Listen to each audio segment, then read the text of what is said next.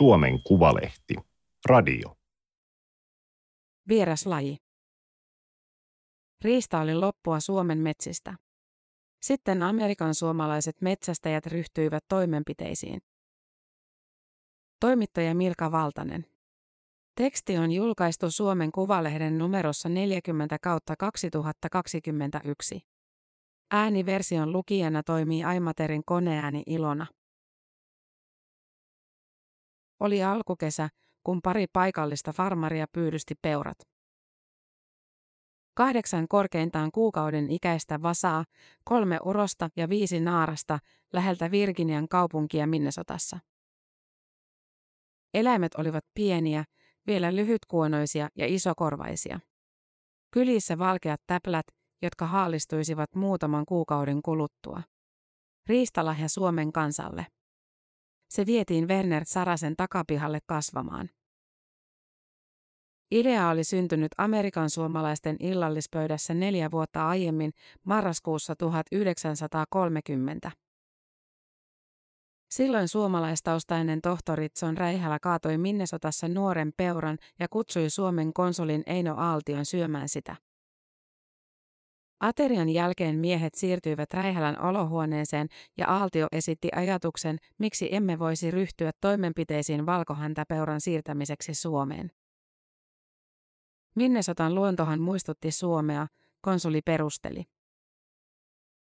Ajatukseni sai Räihälän ilahtuneeksi, mutta myös miettelijäksi, hän muisteli myöhemmin. Ajatus ei tietenkään ollut aivan uusi. Minnesotan suomalaiset metsänkävijät olivat puhuneet siitä vuosien saatossa useinkin.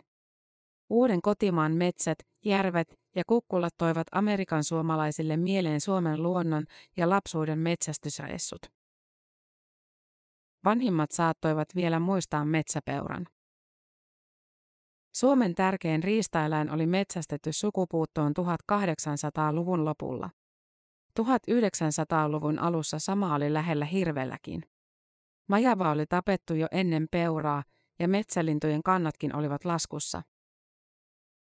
Minnesotan suomalaiset halusivat antaa valkohäntäpeurat lahjaksi lajiköyhälle kotimaalleen. He perustivat peurakomitean keräämään rahat lahjan toimittamiseen. Konsuli Aaltio ei virkamiehenä ottanut peurakomitean jäsenyyttä, mutta osallistui jokaiseen kokoukseen ja kirjelmöi peuroista Suomeen. Hän oli selvittänyt valkohäntäpeuran elintapoja ja levinneisyyttä ja vakuutti, että peura tulisi olemaan yksinomaan hyötyeläin, joka aikanaan antaisi Suomen asukkaille talouteen arvokkaan lisän, suuresti rikastuttaisi Suomen luontoa ja avaisi metsästäjille aivan uuden eränkäyntimuodon. Suomen metsästäjäliitto ja maa- ja metsätalousministeriö innostuivat. Suomessa oli jo vuosia pohdittu, miten metsiin saataisiin lisää eläimiä. Oli alettu viljellä riistaa. Metsiä muokattiin sellaisiksi, että eläimet viihtyisivät niissä paremmin. Perustettiin riistapeltoja, joille istutettiin kasveja, joita saaliseläimet mielellään käyttävät ravintonaan.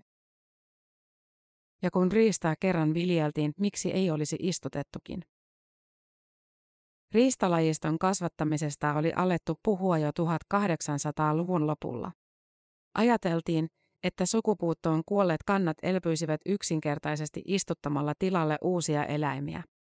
Syitä lajikadolle ei juuri pohdittu. 1900-luvun alussa eri puolille maata oli alettu siirtää kotimaisia lajeja, peltopyitä, metsäjäniksiä, riekkoja ja rusakoita. Ulkomaisiin vieraslajeihin suhtauduttiin varautuneesti, mutta niitäkin tuotiin. Kun valtio ja elinkeinoelämä innostuivat turkisriestan istuttamisesta, metsiin istutettiin hopea- ja sinikettuja ja minkkejä. Metsästäjille hankittiin Venäjältä fasaani, Saksasta piisami, Tanskasta kippurasarvisia mufloneita. Kuusipeura, metsäkauris, saksanhirvi, villisika ja Kanadan hanhikin olivat tuontitavaraa. Kun aikuiselta valkohäntä peuraurokselta poistetaan nahka, sisälmykset ja pää, saadaan teuraspaino 45-75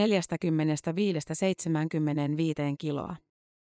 Luiden jälkeen jäljelle jää liha, noin 30-45 kiloa. Mutta ensin peuraa pitää odottaa. Kyttääminen on yleisin tapa metsästää valkohäntäpeuraa.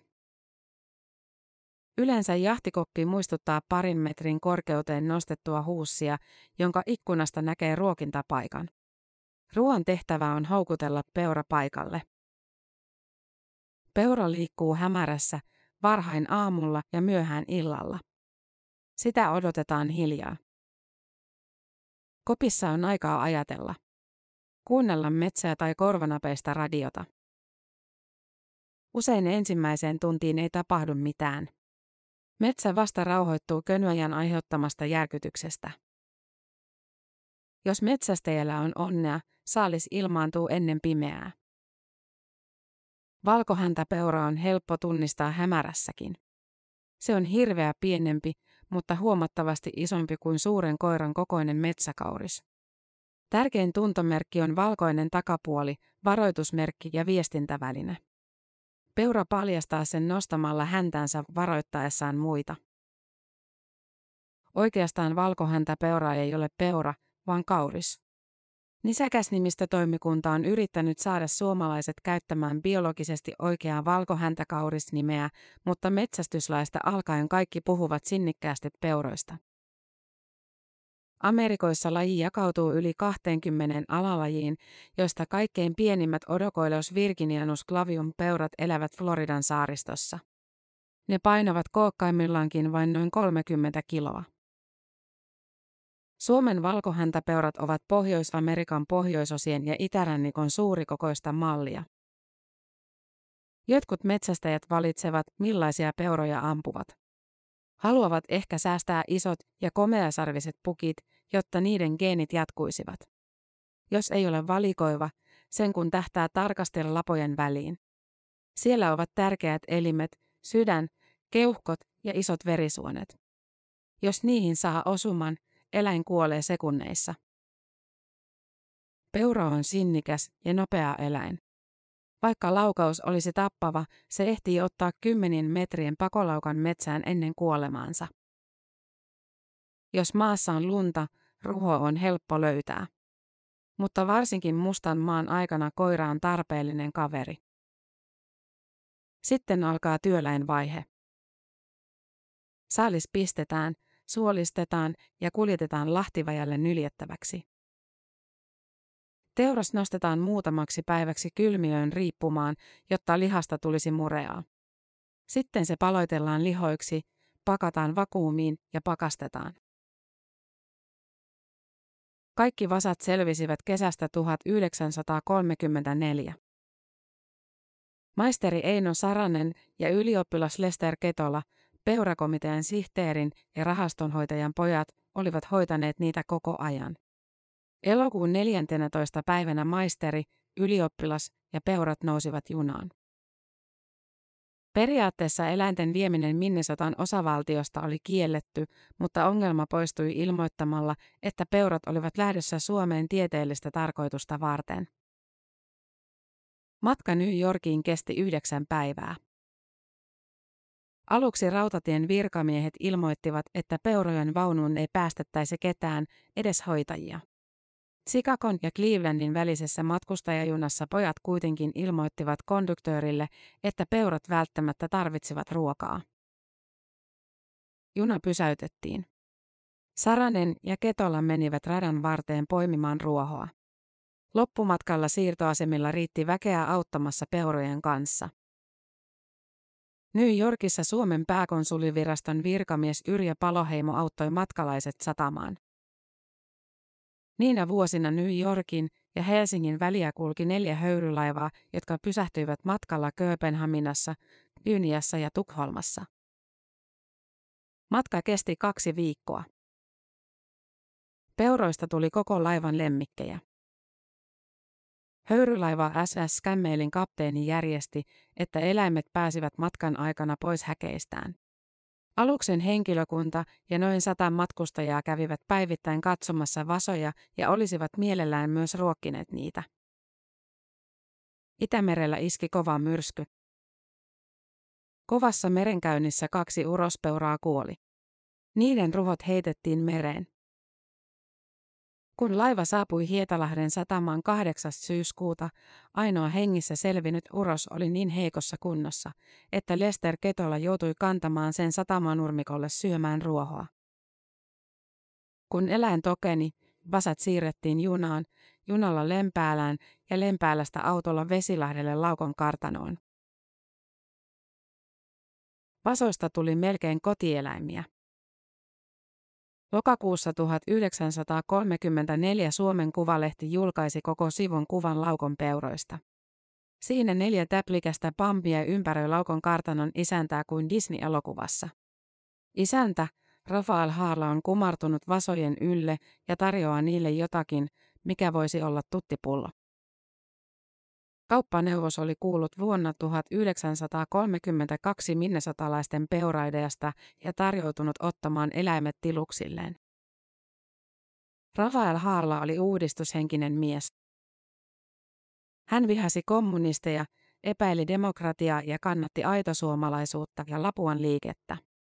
Harla harrasti historiaa ja oli siksi ostanut laukon kartanon. Punakaartilaiset olivat polttaneet paikan maan tasalle ja kauppaneuvos rakennuttanut tilalle uuden. Vuonna 1934 kartanon maille rakennettiin peuraaitaus konsuli Eino Aaltion seikkaperäisten ohjeiden mukaisesti. Kolmen ja puolen hehtaarin aitauksessa oli aurinkoista rinnemetsää, järven rantaa, suota ja niittyjä. Peuroja ruokittiin ja niille annettiin nimetkin. Urospeuran nimeksi tuli uros. Yksi naaraspeuroista oli sokea, joten sen nimeksi annettiin soki. Loput olivat Tilda, Linny ja Fanni. Pian Haarla kirjoitti Amerikkaan. Kiitokset teille siitä suuremmoisesta tavasta, jolla olette osoittaneet isänmaan rakkauttanne ja kaipauksen tunteita entistä syntymämaatanne kohtaan. On ilo kuulla ja nähdä, että löytyy ihmisiä, jotka ajattelevat suuresti. Täällä tullaan huolehtimaan siitä, että kaunis tekone tulee siirtymään Suomen historian lehdillä vuosisadasta toiseen ja että koko Suomen kansalle tekemänne lahja hoidetaan niin hyvin kuin se inhimillisillä voimilla voidaan hoitaa. Peurat viihtyivät laukossa ja voivat hyvin. Mutta uros kypsyi hitaasti. Minnesotalaiset saivat Suomesta huolestuneita viestejä, kun eläimet eivät ryhtyneet parittelemaan. Amerikassa alettiin jo valmistella uuden hirvaan lähettämistä Suomeen, mutta keväällä 1936 uroksen päähän puhkesivat sarvet.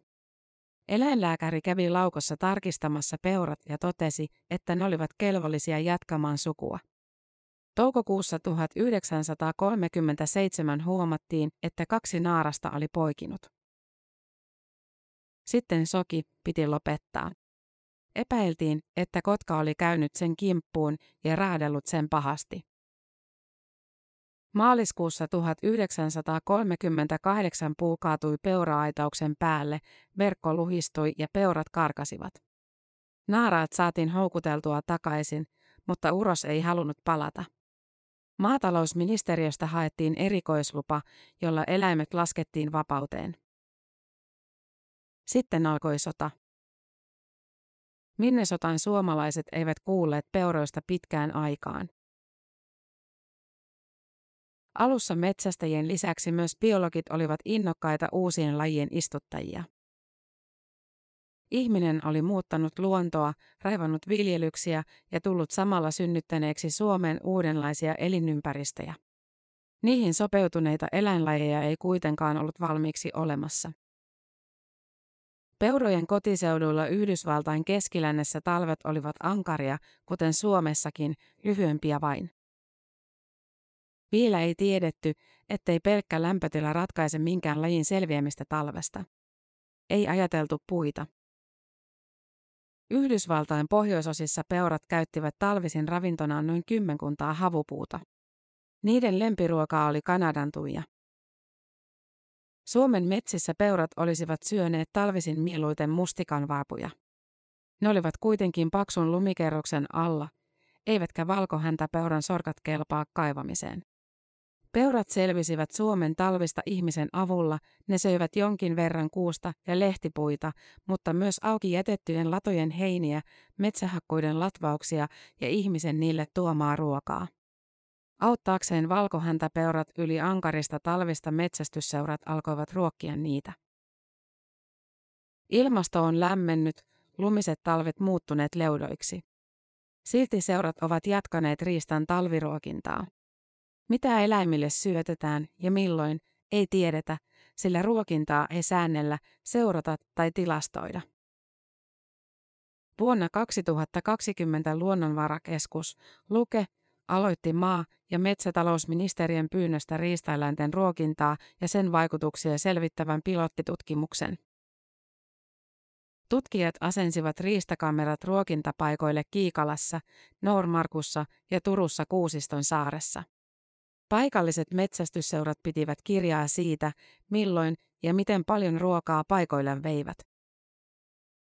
Kävi ilmi, että peurat saavat paljon kauraa, Luken tutkimusalueella yhteensä lähes 20 000 kiloa puolessa vuodessa.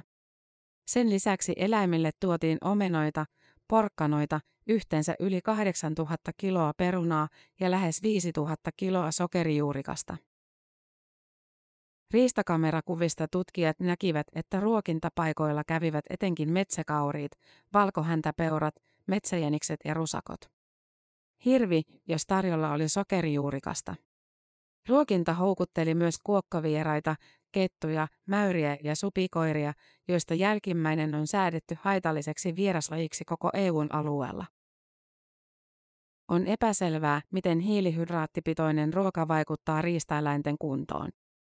Amerikkalaisissa tutkimuksissa on havaittu, että esimerkiksi omenat voivat aiheuttaa hirville jopa kuolettavan pötsitulehduksen. On myös mahdollista, että taudit leviävät ruokintapaikoilla tavallista herkemmin. Sen selvittäminen vaatisi jatkotutkimuksia. Toinen peuralähetys oli tapaus. Jopa The New York Times noteerasi sen pikkuuutisella. Sending dear to Finland. Minnesota Farmers Shipping Six by Air This Week lehti uutisoi 15. marraskuuta 1948. Edellisenä keväänä Suomen Metsästäjäliiton puheenjohtaja, kirjankustantaja, professori Heikki Reempää oli huolestunut Suomen peurakannan sisäsiittoisuudesta. Minnesotasta tarvittiin verenvahvistusta. Keväällä 1948 Reempää kirjoitti Virginian ja Duluthin peuramiehille. Hän halusi saada mieskohtaisen kosketuksen sikäläisten suomalaisten metsämiesten edustajan kanssa.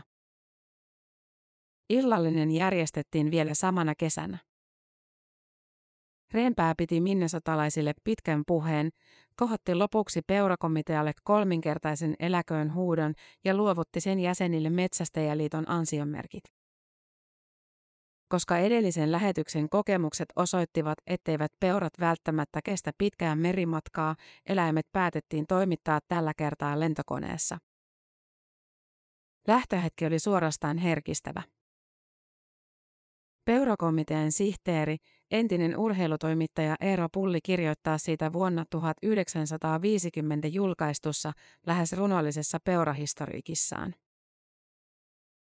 Herkistävää oli myös seurata ylhäältä pohjoisesta varta vasten tätä hetkeä todistamaan saapuneiden veteraanien ulkonaisesti juroa, mutta sisimmässä selvästi mielihyvää ilmentävää hyvästelyä. Jopa Minnesotan joviaali ja muhkea kuvernööri, skandinaavi Luther V. Jandal oli hyvästellyt peurat. Muut maat halusivat Amerikalta rahaa ja sotatarpeita, mutta Suomi halusi vain rakentaa itselleen tulevaisuutta, Jandal oli kehunut. Sitten alkoi, kuten pulli ilmaisi, kahden ihastuttavan peuranvasan pitkä taival, joka oli harvinaisimpia lentomatkailun historiassa. Kolme päivää myöhemmin amerikkalaisissa lehdissä julkaistiin kuitenkin uusi peurauutinen. New York. Kaksi orpoa 85 paunan peuraa jätettiin oman onnensa nojaan keskiviikkona ollessaan matkalla Suomeen. Ruotsalainen miehistö ei ollut suostunut ottamaan haisevia eläimiä lentokoneeseen, uutinen kertoi. Scandinavian Airlines-systeemin päällikkö, kapteeni Donald Collet Steele kieltäytyi niitä vastaanottamasta. Ne eivät juuri tuoksu liljoilta, hän sanoi. Amerikka myhäili noille kahdelle nelijalkaiselle orvolle, mutta peurakomitea ei naurattanut. Minneapolisissa ei tiedetty, miten peurojen oli käynyt. Huolestuminen ei hälvennyt ennen kuin Helsingistä saapui professori Nils Osaran allekirjoittama sähke, joka kertoi kahden kovaanisen peuranvasan saapuneen terveinä ja virkeinä perille Helsinkiin, Pulli kirjoittaa. Peurakomitea pyysi SAS-lentoyhtiöltä mahdollisimman tarkan selostuksen siitä, mitä kentällä oli tapahtunut. Yhtiön pohjoisen keskiläinen toimitusjohtaja selvitti asian ja kertoi, että peräti kahden koneen ruotsalaiset kapteenit olivat kieltäytyneet ottamasta peuroja kyytiin. Lentokentän väki oli huolestunut peurojen hupenevasta ruuasta ja soittanut valtion riistafarmiin, josta oli kehotettu hankkimaan valkuaisrehu alfalfaa ja murskattua viljaa. New Yorkin henkilökunnallamme oli hieman vaikeuksia sellaisen syötävän hankinnassa, mutta muutaman tunnin haeskelun jälkeen saatiin sitä hankituksi riittävästi, johtaja kertoi. Hän itse oli lentänyt New Yorkiin auttamaan peurojen kanssa ja järjestänyt ne rahtikoneen kyytiin. Loput neljä peuraa pidettiin kaukana ruotsalaisista. Ne lennätettiin joulukuussa 1948 Helsinkiin Amsterdamin kautta Royal Dutch Airlines-yhtiön koneessa. Valkohäntäpeura on ollut Suomessa pien 90 vuotta. Siihen nähden eläin on yllättävän tuntematon. Lukumäärä. Ehkä noin 120 000, ehkä enemmän. Tiedetään, että 30 viime vuotta kanta on kasvanut eksponentiaalisesti. Uusin ja epävarmin arvio määrästä keväältä 2021 oli jotakin 113 000 ja 136 000 peuran väliltä. Todellinen määrä on paljon suurempi, metsästäjät uskovat. Luonnonvarakeskuksen kanta-arvioita laskevan erikoistutkijan Sami Aikion mukaan se on ihan mahdollista. Määrää päätellään sillä tiedolla ja osaamisella, jota milläkin hetkellä on käytettävissä. Luonnonvarakeskus tekee valkohäntäpeuran kanta-arviot metsästyskauden päätyttyä, kun metsästäjät ovat ottaneet peuroista omansa eivätkä uudet vasat ole vielä syntyneet. Kolmen vuoden ajan kantaa on nyt yritetty leikata. Peuran pyyntilupia on myönnetty ennätysmäärä liki 78 000 vuonna 2021. Koska yksi lupa oikeuttaa kahden vasan ampumiseen, lupien todellinen määrä on käytännössä yli 100 000. Urakan helpottamiseksi tiheimmillä peura-alueilla saa poikkeusluvalla käyttää tänä vuonna keinovaloa. Kaikkia pyyntilupia tuskin saadaan siltikään käytettyä. Tilanne on kääntynyt nurin. Valkohäntäpeura tuotiin Suomeen, koska riista oli loppua metsästä. Nyt riistaa on niin paljon, etteivät metsästäjät tahdo riittää. On mysteeri, mikä on saanut eläimet lisääntymään niin voimakkaasti. Syiksi on epäilty ilmaston lämpenemistä, peltojen kasvipeiteviljelyä ja peurojen talviruokintaa. Ei tiedetä, mitä määrästä seuraa. Eniten esillä ovat olleet eläinten ihmisille aiheuttamat haitat, valkohäntäpeurat levittävät punkkeja, viljelykset katoavat pelloista ja puutarhoista, teille hyppivät peurat aiheuttavat vuodesta toiseen enemmän kolareita. Ympäristövaikutuksista on vain niukasti tietoa. Talvella 1949 kaksi urosvasaa alkoi sairastella laukon kartanossa. Pääsiäisenä ne kuolivat. Syytä ei tiedetä, mutta epäillään, että eläimet olivat kärsineet ahtaasta tarhasta ja tallista. Huhtikuussa loput peurat, kolme naarasta ja uros, laskettiin vapauteen. Siihen saakka niiden elämää oli seurattu tarkasti. Metsäteknikko Arvi Sievänen oli hoitanut peuroja ja tehnyt niistä säännöllisesti muistiinpanoja mutta kirjanpito luovutettiin maatalousministeriön kalastus- ja metsästystoimistolle, jossa tiedot katosivat. On epäilty, etteivät lentokoneessa tuodut peurat selvinneet Suomessa kovin pitkään. Todennäköisesti koko Suomen nykyinen peurakanta on lähtöisin yhdestä ja samasta uroksesta. Tämä oli Suomen Kuvalehden juttu vieraslaji. Ääniversion lukijana toimi Aimaterin koneääni Ilona.